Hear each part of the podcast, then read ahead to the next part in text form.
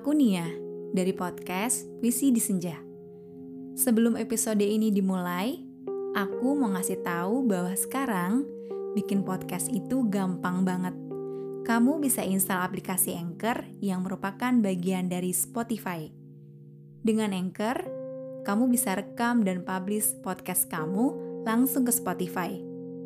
Kabar baik lainnya, aplikasi ini tuh 100% gratis. Dalam hidup, segala hal selalu diawali dengan pertemuan. Dan setiap hal yang bertemu pasti akan menemui perpisahan. Semua tahu bahwa pertemuan dan perpisahan adalah dua sejoli yang tidak bisa terpisahkan. Waktu memang selalu ajaib, ya.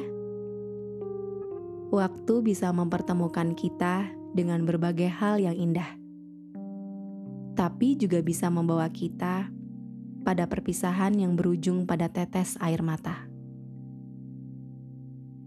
Mau bagaimana lagi? Itu memang sebuah peraturan dalam hidup, karena dunia ini bukanlah dunia yang kekal. maka yang bisa kamu lakukan adalah menggunakan waktu dengan sebaik-baiknya. Lakukan hal yang kamu sukai, bercengkrama dengan orang yang kamu sayangi, berusaha meraih impian terbesarmu, dan masih banyak hal lainnya yang bisa kamu lakukan. Lakukan selagi itu masih bisa dilakukan. Karena tiap hal yang datang padamu belum tentu akan selamanya hadir untukmu. Bisa jadi hal itu datang hanya untuk mendewasakanmu.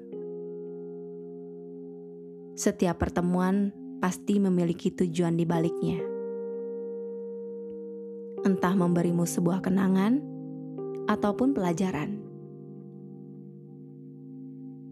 Orang datang dan pergi hidupmu selalu dipenuhi oleh orang yang berlalu lalang masuk dan keluar.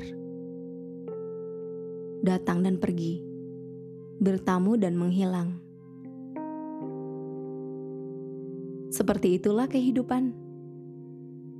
Tak ada yang kekal di dalamnya. Apa kamu pernah bertanya pada semesta? Mengapa yang datang akan selalu pergi pada akhirnya?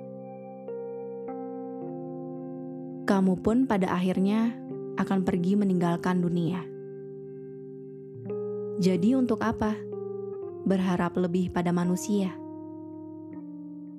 Bila kamu merasa sesuatu tak layak lagi untuk tetap di hidupmu, maka lepaskanlah.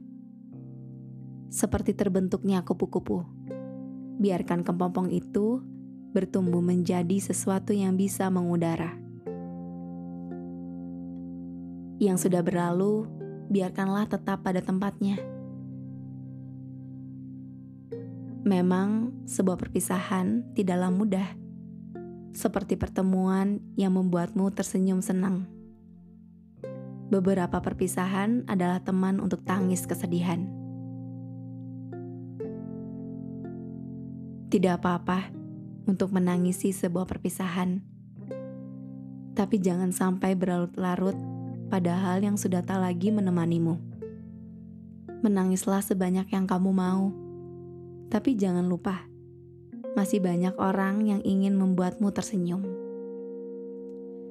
Pertemuan adalah awal dari sebuah perpisahan, namun jangan sampai ragu untuk memulai hal yang baru, karena bahagiamu mungkin sedang menantimu di sana.